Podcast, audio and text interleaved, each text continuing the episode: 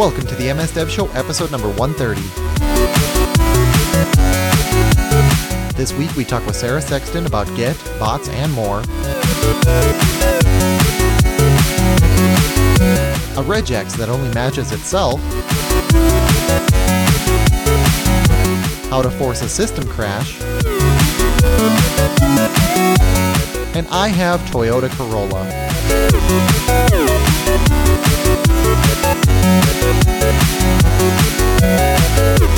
This episode of the MS Dev Show is brought to you by Infragistics, providing tools and solutions to accelerate design, development, insights, and collaboration for any organization.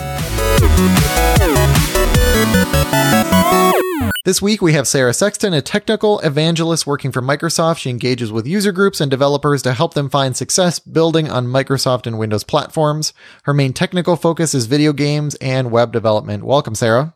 Thank you for having me. Good to be here. Yeah, awesome. Um, and we've uh, you're a second time uh, um, guest of the show. Yeah, it's good is, to be back. Which is awesome. Yeah, it's been uh, it's been almost hundred episodes, but you've been doing so many cool things since the last time we talked to you. So we figured we'd have you back on. Oh, thank you. You too. Yep. And Carl, who do we have for the Infragistics Ultimate Winner of the Week? This week we actually did pick it up off of iTunes, like Woo-hoo. we said we were going to.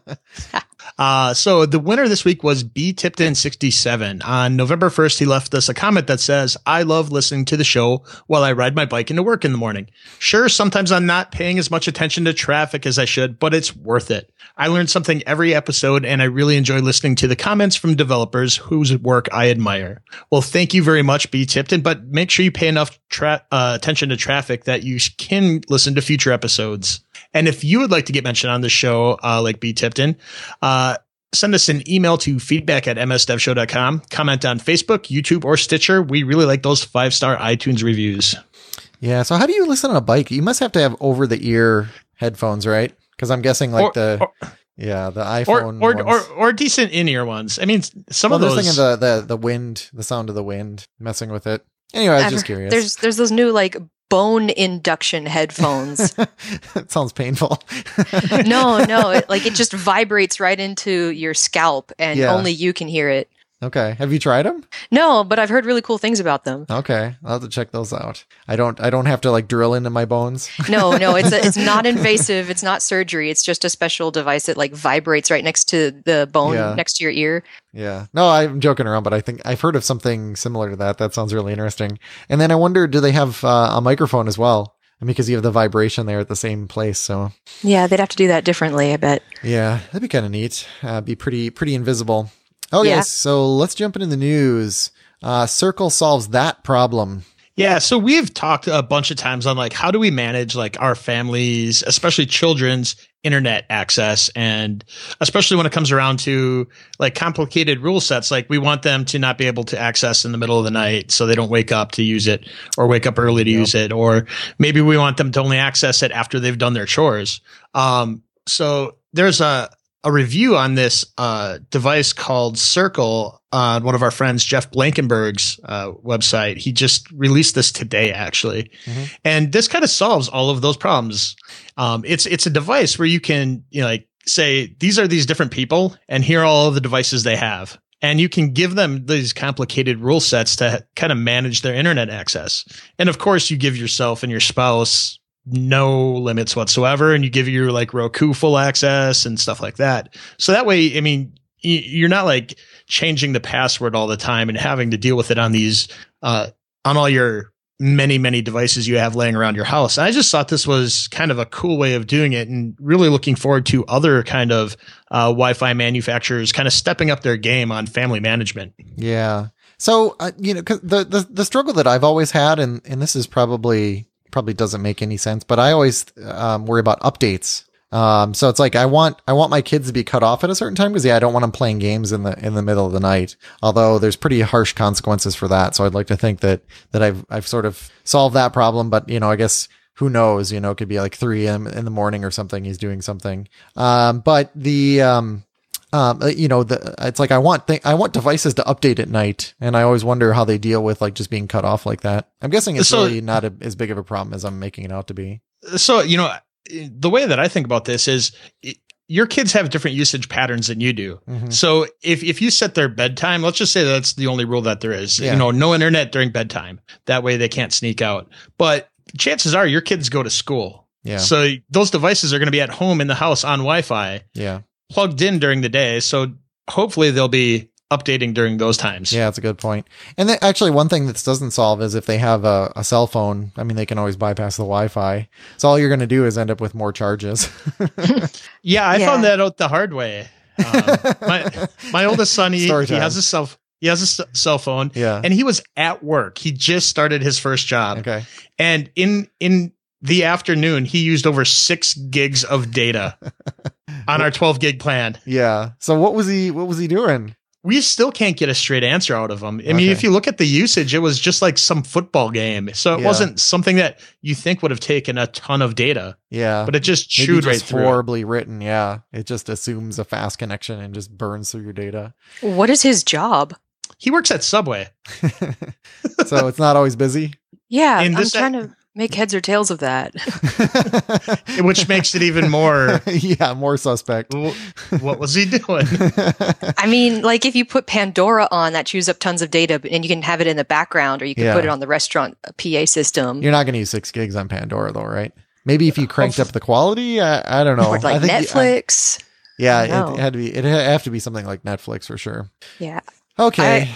I, I know I was a terrible kid. Um, I was up at midnight on Neopets trying to get those like new items that come out on midnight as the day shifts over. And my yeah. parents, uh, they mo- had to move my computer from my bedroom out into the middle of the living room to stop me from getting on my computer at midnight. nice. Yeah, it's Clash uh, Clash Royale now with my uh, with my oldest son, uh, which doesn't use a lot of data, but um, you know, it's one of these things where you get like a free chest every, I think it's every three hours, you know, so you got to check to get that because you got to get the, the, you know, all the cards or whatever. So, oh, okay. For a second there, I thought you were saying that inside your house was like Battle Royale, Battle of the Internet, not the name of a game. Yeah, no, no, it's, uh, it's, it's a real game.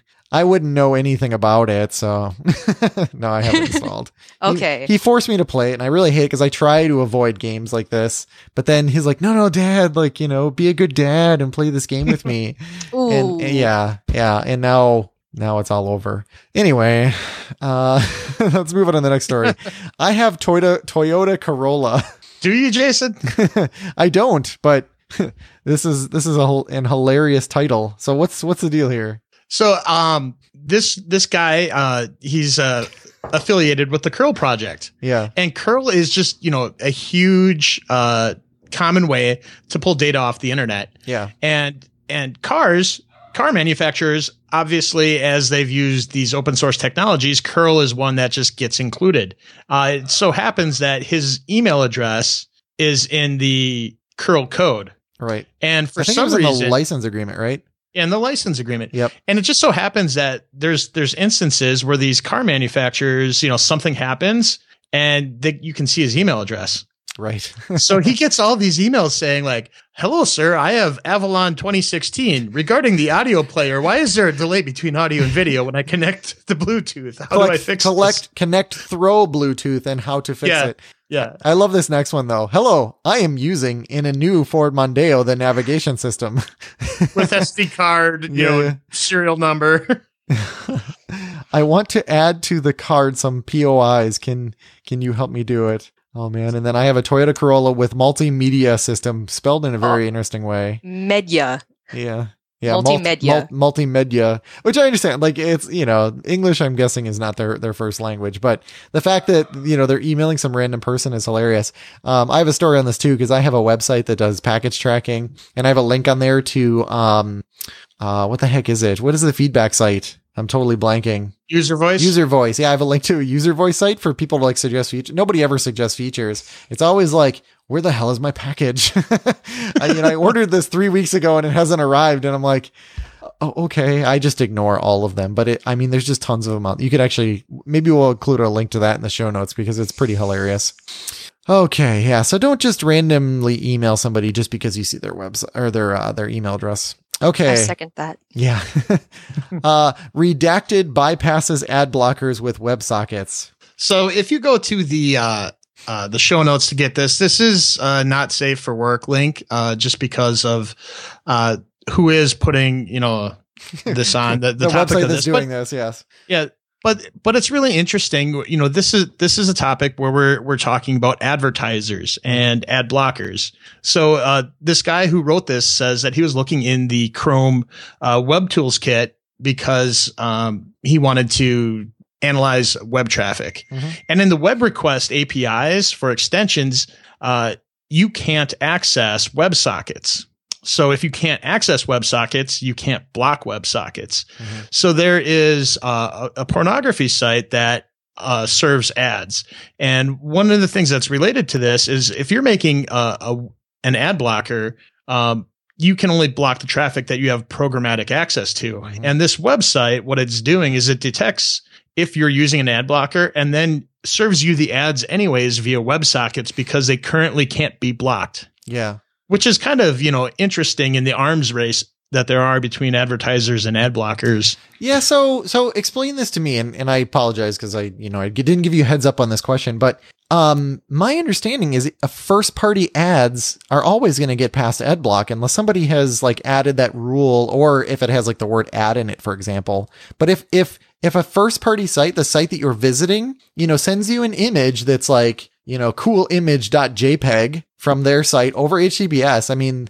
Ad block is is going to have no hope of blocking that anyway. Exactly, but the thing is, this uh, the site uh, So it has the, its oh, own. third party. so it is third party through its Oh. own parent network. Ah, okay, okay, I gotcha. So, So- I mean the pro- the problem is you don't want to have to write the inf- you know the infrastructure to host all third party ads in a first party way. Yeah, I gotcha, I gotcha. That seems like uh, sites would start doing that though. I mean, we do that. Like we have one Oh, well- ad on our site, and we just we just host it first party. It's just a picture and a link. Um, but we don't we Oh, don't. I really thought you were going to say scale. that. I thought you were going to say all of our content was one ad. yeah, yeah, it's just all one big ad. Um, interesting though. So yeah, that's it's like an arms race now of like how can we how can we bypass the blockers? So here Yeah. we Isn't that how it always goes? Yeah. Yeah, I don't know. I just I hate them using up my bandwidth for this. Um, you know, any kind of any kind of ads. Um, so I always struggle with this because it's like you you want you want the the sites that you go to to to make money. Yeah. Um, you know, and it might be it, it it's almost like solved by like a micropayment system. Like this is worth ten cents of value to me, but you know, no none of those systems have really taken off. So Yeah. um, that whole situation is tough. Like I have ad block. I I always keep ad block on, and I feel bad about it. Um, I do too. until I turn it off and then I don't feel bad about it anymore because it's it's like oh my god this is it's just it's it's ridiculous like they've advertisers have kind of done this to themselves so I don't know I guess we'll see where we where we end up anything else you want to mention on that Carl No, okay. Web fonts boy I don't know. Which apparently is some reference to a show that uh that I haven't seen. Well, I think it's a West Wing reference Okay. because, like, the president in the West Wing show is meeting with a potential candidate that he's running up against. It's it's Democrat versus Republican, okay and the Republican that he's meeting with, the the only words he has to sympathize with a terrible crime that happened to someone close to the Democratic president was crime. Boy, I don't know.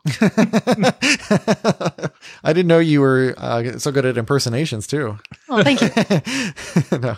Okay, so yeah, we, uh, we didn't realize that connection. That's interesting. So what's what's this all about, Carl? So if you're using web fonts on your site, there's there's a few different things that can happen. Um, if they take a while to load, uh, in best case scenario, you can get what's called the flash of unstyled content, where you, you'll see all the letters that make up your content. I think that can happen they- on our site. It does happen on our site, and I don't like it, but we have other issues that are bigger on our site, anyways.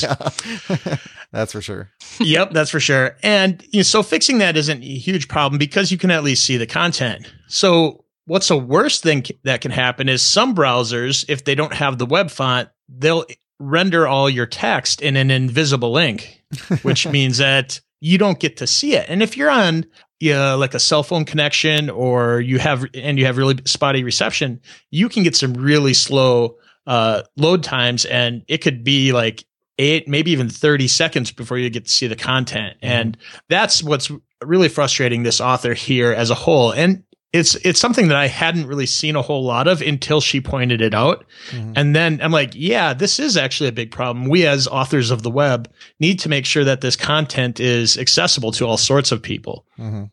Yeah, our, our site is just terrible. Like just so everybody's aware, on, yes, on, yes, on mobile, yes, we, we, know about it. Yes, we know our site does not work correctly on mobile. We don't know when we broke it. Uh, Brandon Martinez, uh, yeah, it wasn't him. Uh, no, it was all his fault. No, he, he created the site and, and it worked fine. And then something that I don't know. I don't know which one of it is. I don't even, I can't even put like odds on it, but, uh, one of us broke it.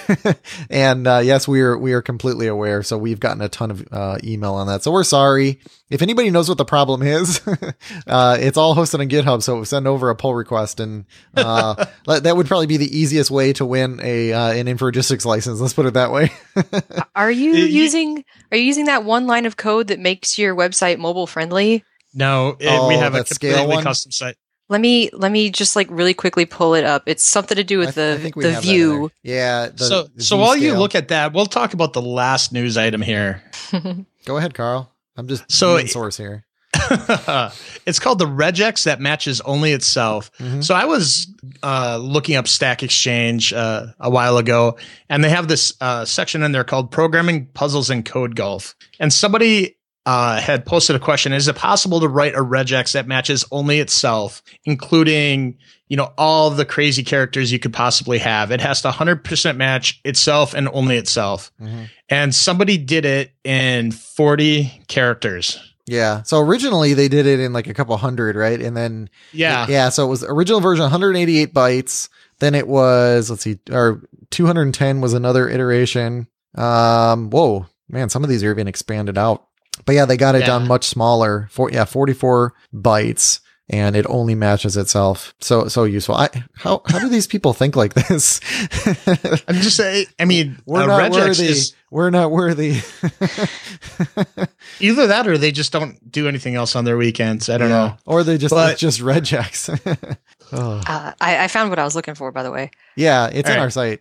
Oh, okay. I think I know what you're talking about. Yeah, I, it it just says like meta name equals viewport content yep. equals the width of the device, and the initial scale is one. Yeah, I it the reason I knew exactly what you were looking for. I just saw one of your presentations where you mentioned that that and you called it like that the same thing that magic line of code for mobile. so that's it. how I knew exactly what you were what you were talking about because I got such a kick out of that.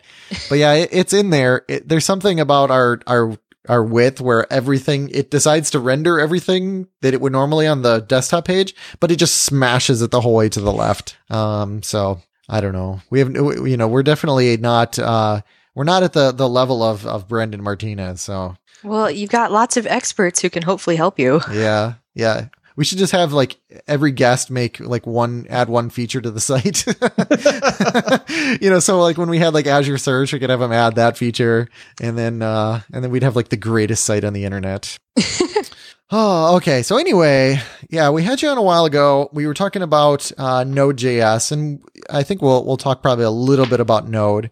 But what we wanted to do is we we kind of have a, a, couple different topics, so we'll and we'll kind of see where the where the conversation conversation takes us. But I know you've done some uh, some presentations on on Git. Um, GIT Git. And, uh, so we kind of wanted to, to start the conversation there. Cause I always feel Git is one of those things where, um, like today I had to, I had to help somebody with Git, uh, believe it or not. And, um, it's one of those things where I do it just infrequently enough that, that I always feel like I have no idea what I'm doing. Um, so, you know, you have to help me figure out how to handle that problem. That's probably, probably all technology, but I'm but here to help. Yeah. but anyway, so you've done a lot of work around Git.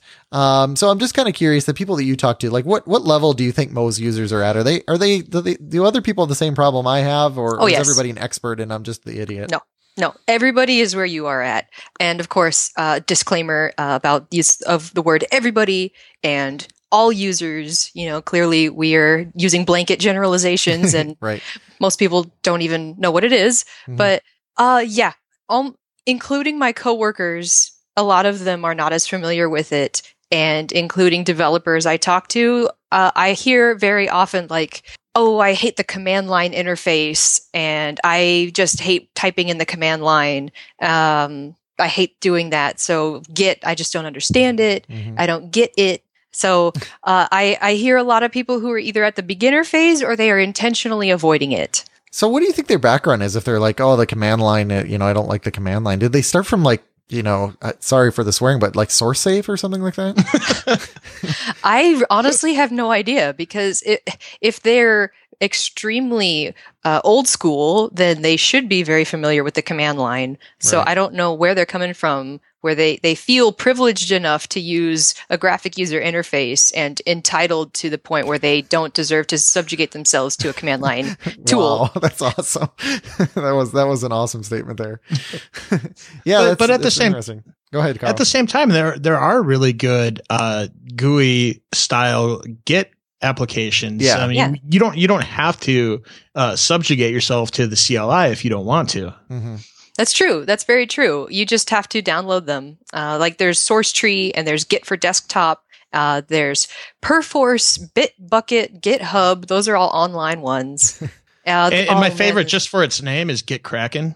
Yeah, I haven't heard. Wait, no, I have heard of it. Like like Yeah. Kraken with the tentacles. Yes, Yeah, which I think uh, so. We we tried it. I think when it was in beta, Carl, but it's it's. uh I think it's available now, so anybody can just go download it. And Oh. I think there was another one that had either Fire or like Live Wire in the name. Okay.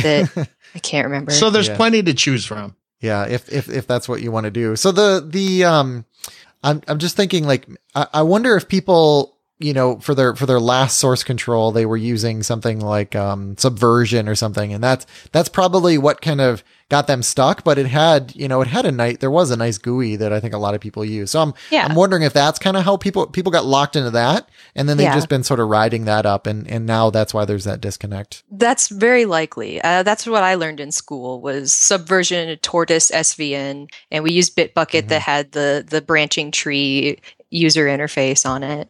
Okay. So, what are ways that we can do to get from you know a noob level experience to somebody who's uh, more wizard like with the CLI? I owe all of my success to jlord.us slash git it, G-I-T dash I-T. And if you want me to post a link to that in our chat window here, I could do that. Yeah, I, I, I missed that.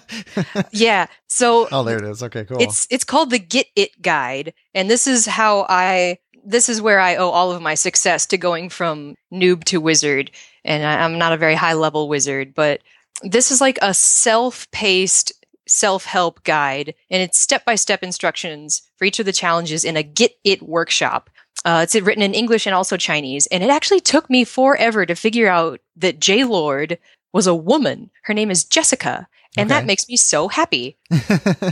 That's awesome. So there are 11 challenges. It starts with installing and configuring Git to your username. Yeah. It tells you how to create your first local repository on your machine, tells you how to uh, check your status and commit changes for the first time. It also introduces you to using a GitHub account. It explains the difference between Git on your local machine and GitHub, which is like a hub of users all using Git together in a magical paradise land. I like how she calls it GitHubbing. Yes, GitHubbin. and uh, it teaches you how to connect your local repository to the remote ones on github.com in very user friendly, easy to understand language. And then it starts getting to the, the advanced techniques that always mess people up and get them in trouble, such as forking and cloning open source repositories, creating branches, and uh, even merging branches and, and creating pull requests and deleting branches. So it starts, it walks you through the very beginning uh, of whatever user needs to know to how to avoid pitfalls in the GitHub workflow. Yeah, I'm thinking that the probably the best way for me to learn this would actually be to write one of these tutorials. But then I was thinking like you've done presentations on this, so that's that's probably your secret, right? It's like learn by teaching. Uh, I learn by doing Yeah. and then teaching. Yeah. So I, I strongly recommend you guys walk through this um, from start to finish, and it's very good about helping you be successful because it's easy to do something wrong, and then you'll get like a, a red error message that says "try again," and you have to go back and tweak whatever you need to fix, and then it'll send you another message in green. So it's kind of foolproof. It's it's got a catch all for every mistake that could go wrong. Okay. And then um what about workflows like Gitflow? Does that help people understand Git or or are there better tools? What do you what do you Sure, think of that? sure. I think so. I think so. Uh, I I believe that has a very nice visual component too, if I'm Yeah. not mistaken. Yeah, I- I'm a visual learner, so I'm sure I used that as well while I was learning. Yeah. Cool. So, what is a branching strategy when we're talking about, you know, Git in particular and source control in general? And why should we learn that? Well, let me let me hold up my little my little pamphlet here. Can can you read that? Can you read that? We it says, can. Yep, Yep. we can see that. Yep. Create a branch. What does the small text say? Create a branch in your project where you can safely experiment and make changes. So that's the benefit of making a branch. It's like opening up your own little playhouse. Then the next step is open a pull request. What's that small text say? Use a pull request to get feedback on your changes from people down the hall 10 or 10 time zones away.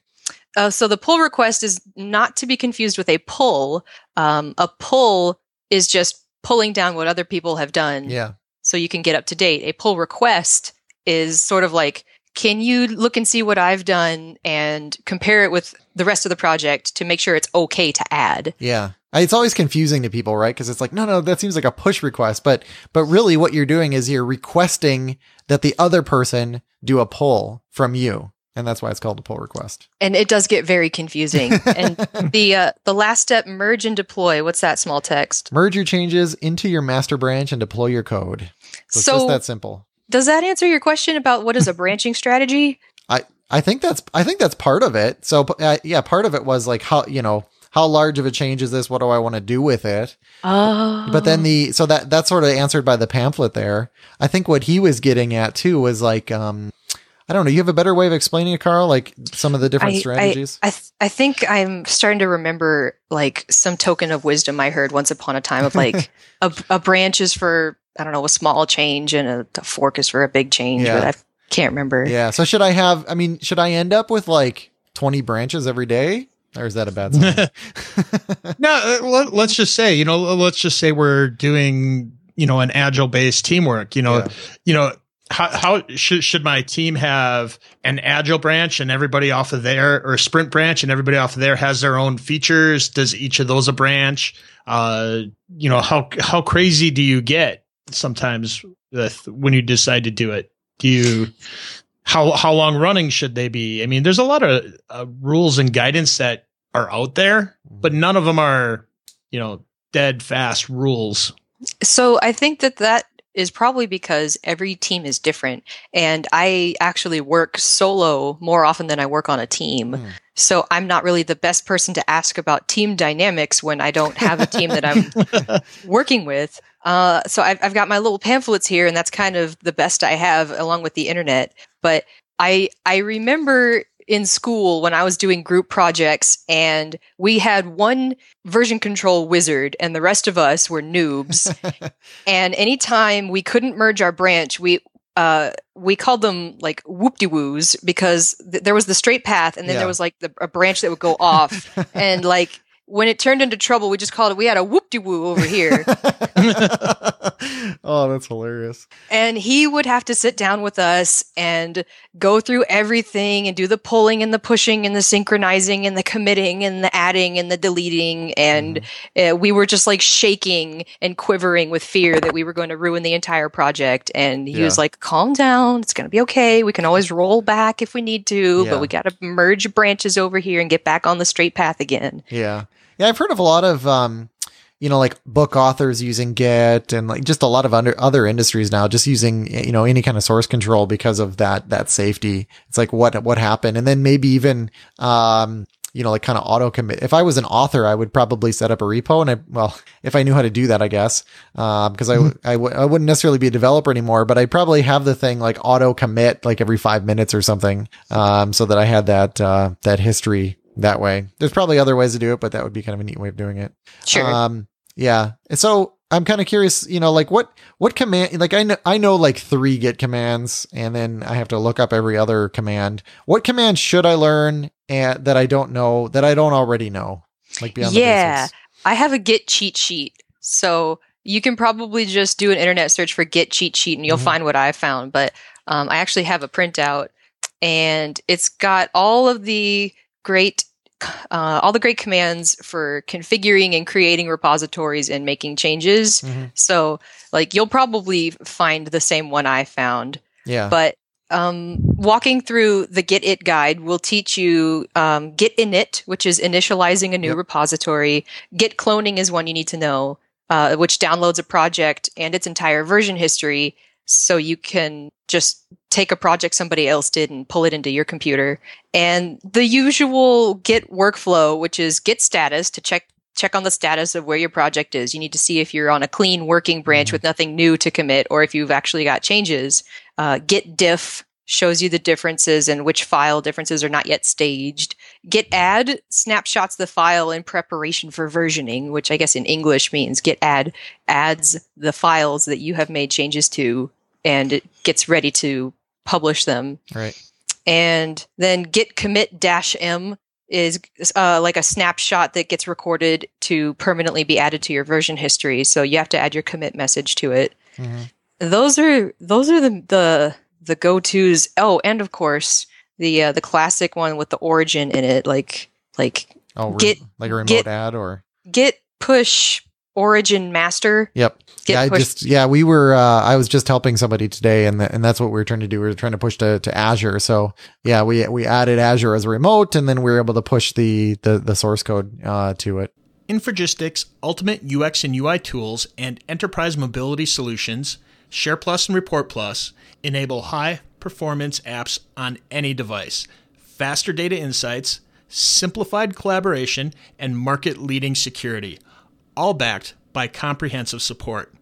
With Infragistics Ultimate UX and UI Development Toolkit, you can ensure mission critical applications delivering a superior user experience on the desktop, web, and native device environments for iOS and Android. With the latest BI tools, wow your users with dashboards providing the data insights that they need when and where they need it, all at a low total cost of ownership. Try it today. Download a free trial at Infragistics.com and follow them for the latest updates in UX and UI development, reporting, and collaboration at Infragistics on Twitter. And remember, each week, if we pick your comment on the show, you will get a free copy of Infragistics Ultimate UX and UI Toolset. So in in Gitland, this happens to me more than what I'd care to admit. But what what happens if I get into trouble? Like what what can I You get a- do? Because I have this horrible yeah when I when I have a whoop de woo. Because I what ends up happening, uh, you know, I have this habit, and I, I think XKCD um basically told me that everybody does the same thing. They like make a like a complete copy of the repo just to so they can always roll back that way. Um, but like. How, do you ever get into trouble or, or or have you learned your way around that? Then like, how do I get out of trouble? It's I haven't found any magic silver bullets. Uh, Mhm. It's it's tough, and sometimes I do get into trouble, or my coworkers or teammates will get into trouble, and a lot of the times it you can fix it by taking a deep breath and don't panic Mhm. and just check your error messages and make sure that it's not an error that's preventing you from doing what you want to do. Mhm. And uh, I've been working with uh, Visual Studio Team Services (VSTS) as our online repository, and um, sometimes it'll say like you can't pull because you have unstaged changes. You need to either commit your changes or undo them, or you can't sync until you pull uh, the the changes down. So like. Y- if you follow the instructions to prevent the error messages from happening, you just Mhm. take a deep breath and try to triage it that way. That can help. But if if you are just so lost, you have absolutely no idea where where to even begin. Call then Sarah at 555. Sometimes you just have to cut your losses and start fresh from when you know it was Yeah. working. okay. Um, I think, and sometimes you, you had a I think you had a good tip in there too. I mean, um, if if it's a public project, right, you can use GitHub for free. Um, Mhm. they charge for private repositories. Um, I don't, I don't think you'd be in, you know, in rough shape if you paid for GitHub, uh, if you wanted to use private repositories. But an alternative would be, uh, VSTS, uh, Visual Studio Team Services. So, which is, which is pretty incredible these days. Um, but it gives you free, unlimited private repositories and it has a build system and it has, you know, all this, these workflow type of things. I mean, it's, it's pretty impressive what it, uh, what that gives you. So I guess I would, I would look at that. I'm actually in the process of moving a lot of stuff over. And the mm-hmm. nice thing is, whenever you're using something like VSTS, if you if you're using Git, you know, I guess Git is sort of preferred preferred in VSTS. Um, you take you pulled out, you know, you have your source code that you pulled on from wherever, and then you end up just pushing it to VSTS, and and because Git is distributed, um, it just it you know it boom, all of your code and all of your history is there. It's like the easiest migration um ever. Yeah. Um, so that's that's what I've been working on with some of my private projects. Yeah.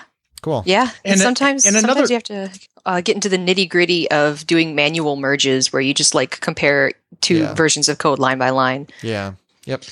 Yeah, I posted a link into the chat room. Uh, we've mentioned this before, so if you want to, if you are in trouble uh, with something you didn't get, uh, we'll have a link that's called "Whoops, I'm in trouble." Uh, it's got some profanity on there, so we'll we'll probably mark that as uh, not safe for work as well.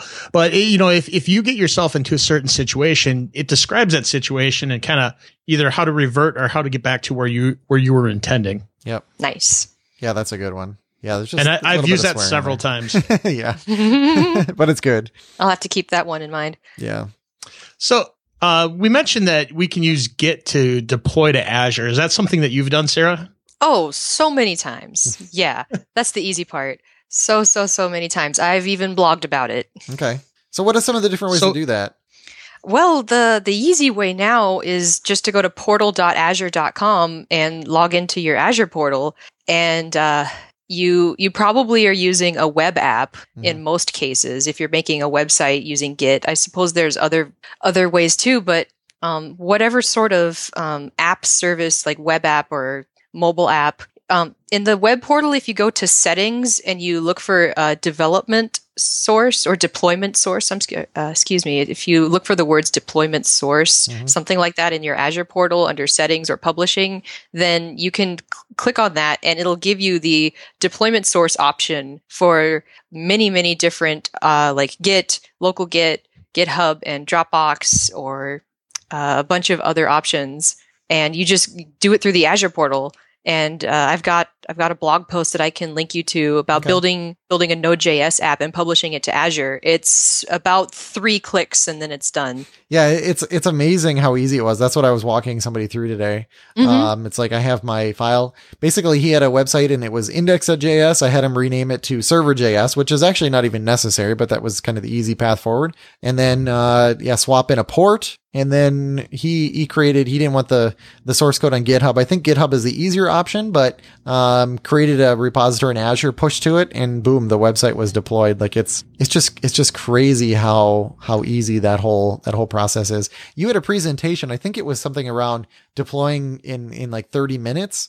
Yeah. And and I was like, why did it take you so long? But you were actually writing like all of the code. So um, it was. Yeah, no, it was building an app from scratch and deploying to Azure yeah. in less than 30 minutes. Yeah. So that, that was, that was impressive. Um, being Thank able to you. do all of that. Yeah. It's really cool. And it shows how easy it is. And I always tell people like, it's not about how easy it is. It's like this, this is, it's just, it's this easy to get started so that you can start, you know, building value in your application. And I think that's why that's really cool. Yeah, there's a little, a little, um, I guess, note that I should add about publishing a Node.js app mm-hmm. to Azure. And that's, you reminded me when you said you changed the name to server.js. And it, if if you have a file in a Node.js project that has a certain name, such as app.js, index.js, or server.js, when you publish it to Azure for continuous deployment and continuous integration, Azure will automatically recognize that as your app JS, um, like your main application launching point that's built in Node.js. Mm-hmm. So it will automatically search your package.json file for your dependencies and pull those in. So yeah. when when you're putting something on Azure, make sure that your package.json has all the dependencies you're going to need uh, because Azure is automatically going to pull those in. And if you don't have all the ones you need, you, it might trip you up. Yeah that which is which is really cool how it does that. And then I I know that you've been doing a lot of Node.js stuff recently, so I'm just kind of curious, like what what made you gravitate toward toward Node? What why the why the interest? Yeah, it was probably my work in chatbots, which mm-hmm. you can build on Microsoft Bot framework, and you can build them in Node.js or C Sharp. Mm-hmm. And since I've already I already did a lot of work in Node, I found it easier to build bots using Node.js because I could just I could just breeze through Visual Studio Code, have a really lightweight and fast workflow instead of um, instead of like building a, an enterprise bot that has more moving parts. I might want to use c sharp and visual studio to build that. Most of the time i'm just playing around with it trying to build something fast and get it out to the public fast so Yeah. that's why I, I like using node.js because i already have all the tools installed and i can just use github continuously deploy it get it straight up into a website really quickly and use the the npm dependencies So, what kind of things are you using uh, bots for these days? I want to show you guys the bot I built most recently. I had a lot of fun with it. It's called Tracery Bot. I just put a link to it in the chat, Okay. or you can visit tracerybot.azurewebsites.net. That's T R A C E R Y B O T. And it'll be in the show notes.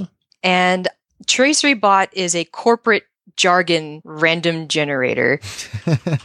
I like this. Efficiently dominate cross edge methodologies via cross platform methodologies. I- That's true. D- is that really what it said? Yeah. and then seamlessly leverage win win methodologies within agile scenarios. I got seamlessly synergize self sustaining cloud solutions within disruptive metrics. this would be a fun one to just add into uh, like Microsoft Teams or or like Slack or something, so that somebody you know basically as a as a trigger uh, a certain question will trigger it. Like you know what is our strategy, and then it would what is our strategy, and it would say. In response, collaboratively engage agile frameworks for robust robust growth strategies. Yes. and then and then act like you know you don't understand what that means. What, what how more obvious could I make it? yes. Well, that's pretty yeah. cool. Um, so I built this using tracery.js, which is a really fun JavaScript library. Okay. And I talk all about it on uh, the GitHub repository where I have this hosted. Um, I can also post that in the link. It'll be at like github.com slash Sarah Sexton slash tracerybot, I believe. And so I used tracery.js and I also found a website for generating lorem ipsum placeholder text, but it's called corporate ipsum. Okay. I was just looking at this tracery JS. This is pretty cool. So this is for like randomly or creating random stories. Yes, yes, that's what Tracery.js is uh, is good for. It was invented by Kate Compton, and her story is that she wanted to avoid doing a school assignment about like writing, like I don't know, writing some kind of video game story plot lines. So she invented this JavaScript like random text generation tool, and where she could click a button uh, that would randomly roll the dice on something and spit out a terrible plot for a video game or like a role play. yeah. Yuma traveled with her pet unicorn. Yuma was never wistful, for the unicorn was always too indignant. so, so this is pretty cool. So we we talked about Git, which allows you to, uh, you know, among other things, push sites to Azure, and one of those sites for Azure could be the backend for a bot. You know, so all these things sort of hook together. Um, yeah. It, so I'm just kind of curious too. Like, what what was your experience building the bot? Is it pretty easy? Was it pretty easy to get started? It was pretty easy to get started, and I've documented my journey in the form of three blog posts on aka.ms slash Sarah Sexton. You can Mhm. find parts one, two, and three. And um, I say it was pretty easy because I've done them a lot, but I I definitely don't want to dissuade anybody who has trouble building bots for the first time because they are complicated uh, machines because you're trying to build artificial intelligence sort of from the ground up. Yeah.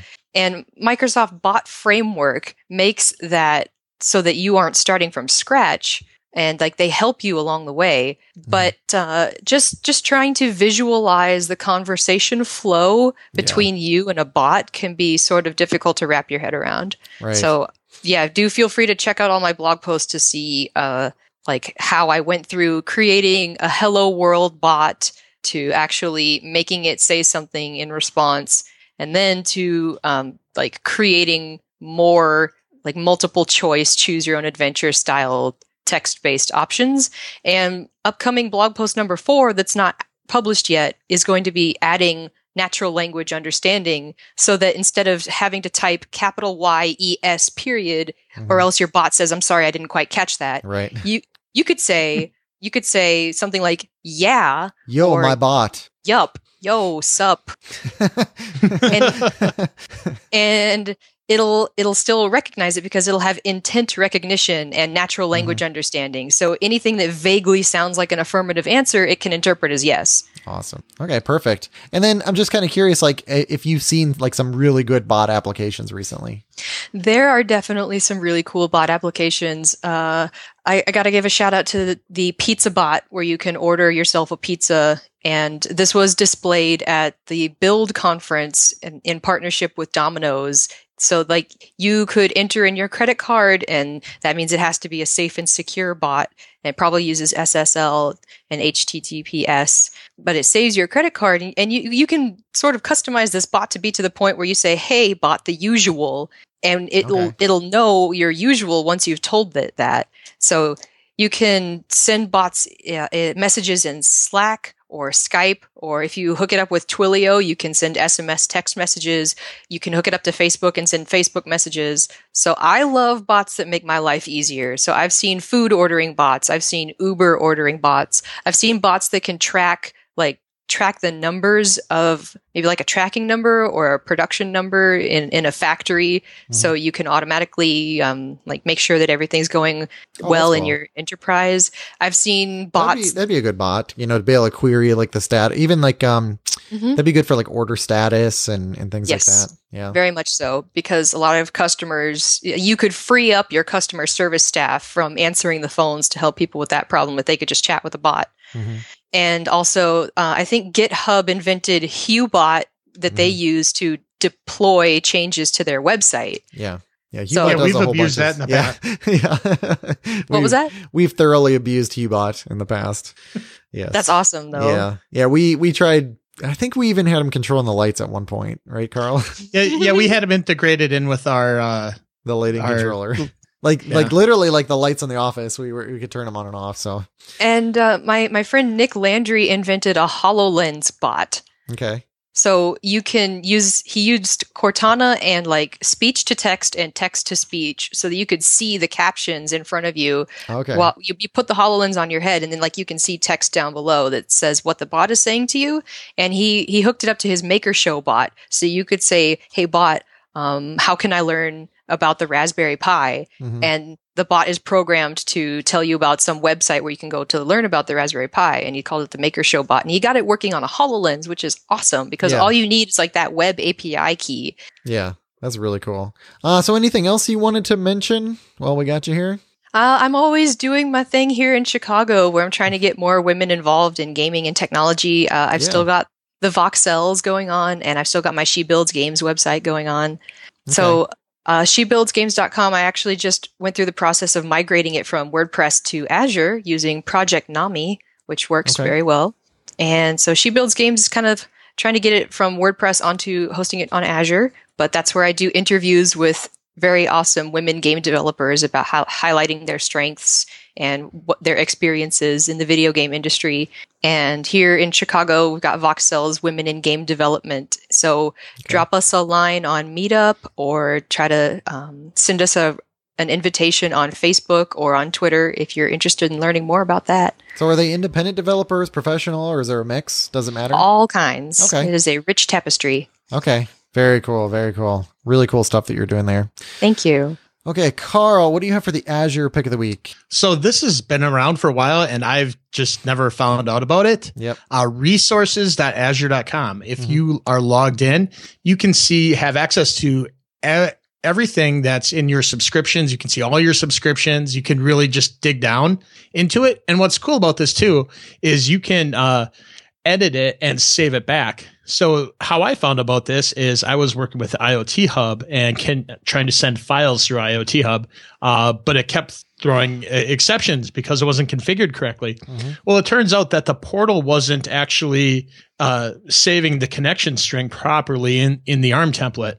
So using this, I was able to see that and then actually add manually add it and save it back and then everything was working again. So this was an awesome tool to help uh, investigate and troubleshoot what i was doing. Okay very cool. Yeah i've seen this. I've seen this. This is pretty cool.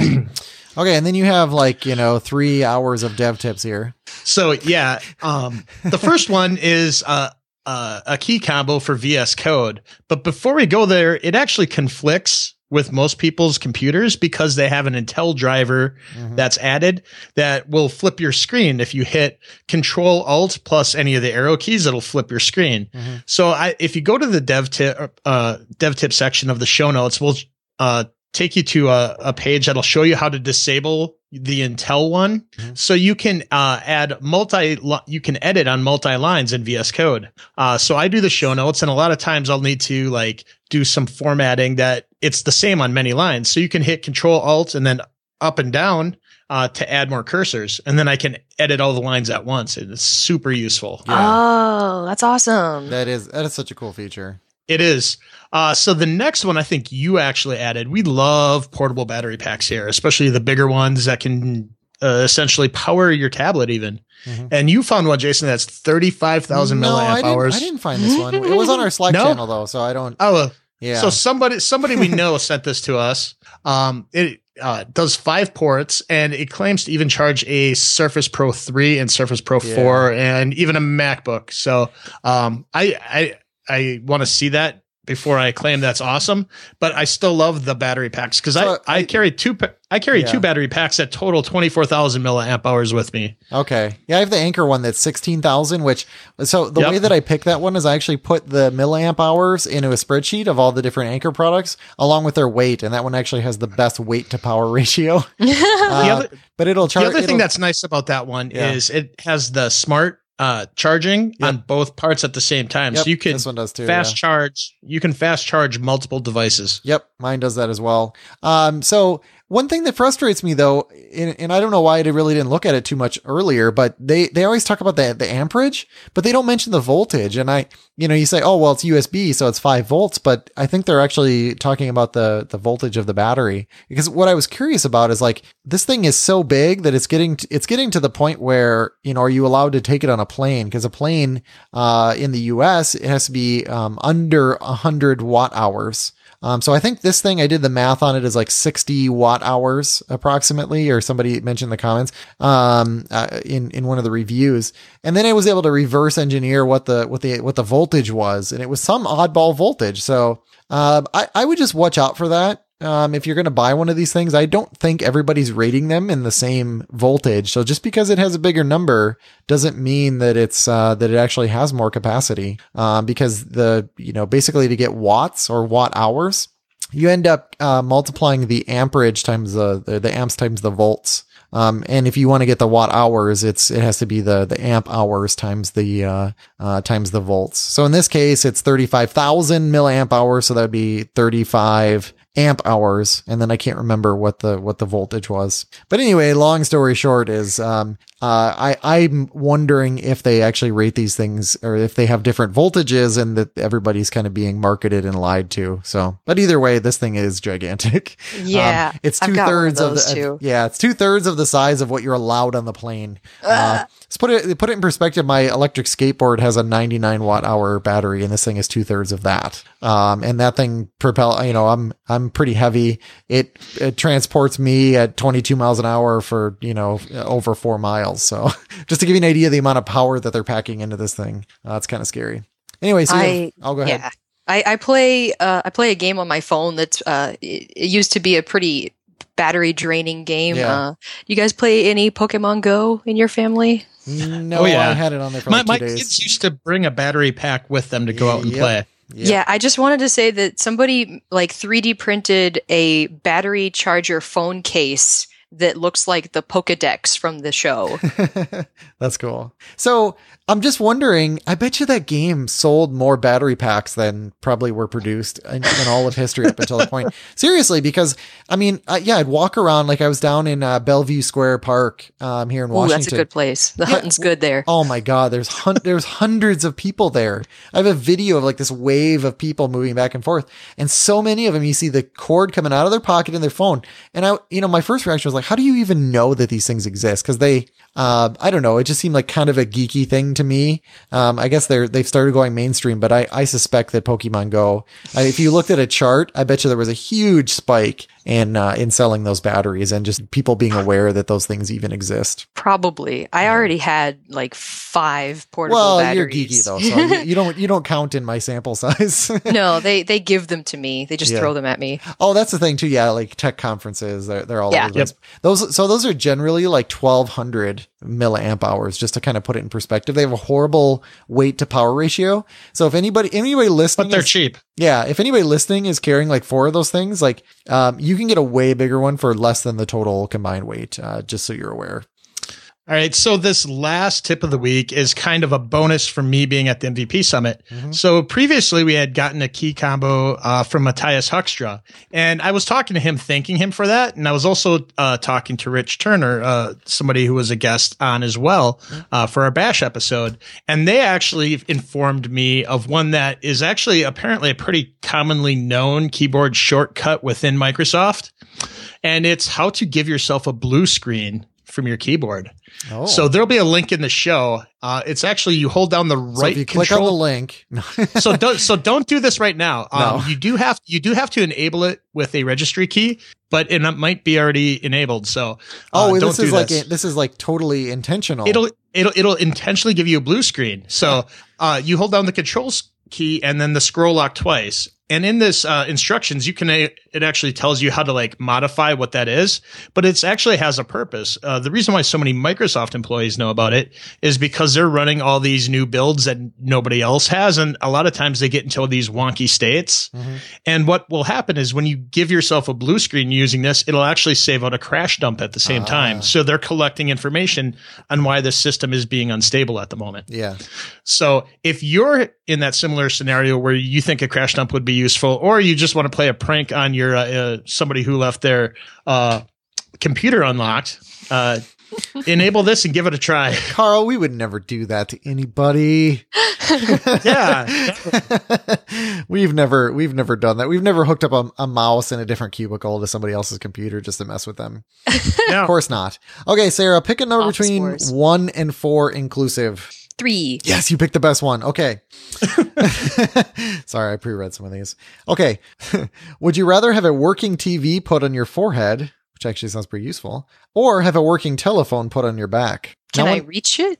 uh, I don't know, and I don't know if it's a smart. It says telephone, so I don't know if it's rotary or touch tone. You know, the, the, the there's no detail here. It's this is all I got. That's that's hard. I don't really want people staring at my forehead like trying to get the news or something.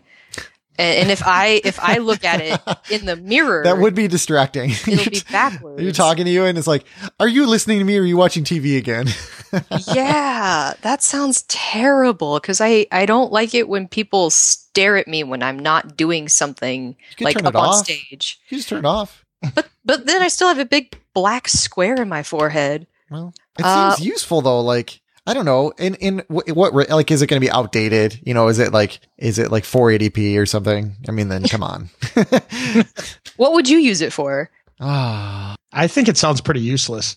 Okay. Well, maybe upon thinking about it, it is useless. I don't know. It's just, I, I guess, could I, maybe I could, oh, you know what? Okay. I got it figured out. So here's Okay. what I can do. Well, first of all, like, uh, where are the inputs? but, Yeah. uh, don't answer that. The, um, could I, could I wear some, some glasses that have like a mirror in them so I could watch the screen? Because that could be pretty handy. And then also, yeah, but it'd be backwards for you. Well, no, the glasses would take care of that somehow. No, well, the, I could just, on the input stream, I could flip it. Mm, okay. I guess it Sure. says TV. So I don't know. Like, because the, concern, it's always a technological concern. Because is the thing HD ready? I mean, if it's not, then it's it's just going to be static on your head. So sure, in that case, if if this thing is like always like the latest and greatest in TV technology, and I I could use it somehow, then I would pick that one. I uh, just because of my personality and how shy I am, I think that that would like give me terrible, terrible feelings as I walk around in my life, and people are staring at my head when I don't want them to. Well, maybe maybe what you could do is like for the screensaver, it could be like a forehead screensaver. Yeah. Put it on the, the forehead channel. yeah, the forehead channel.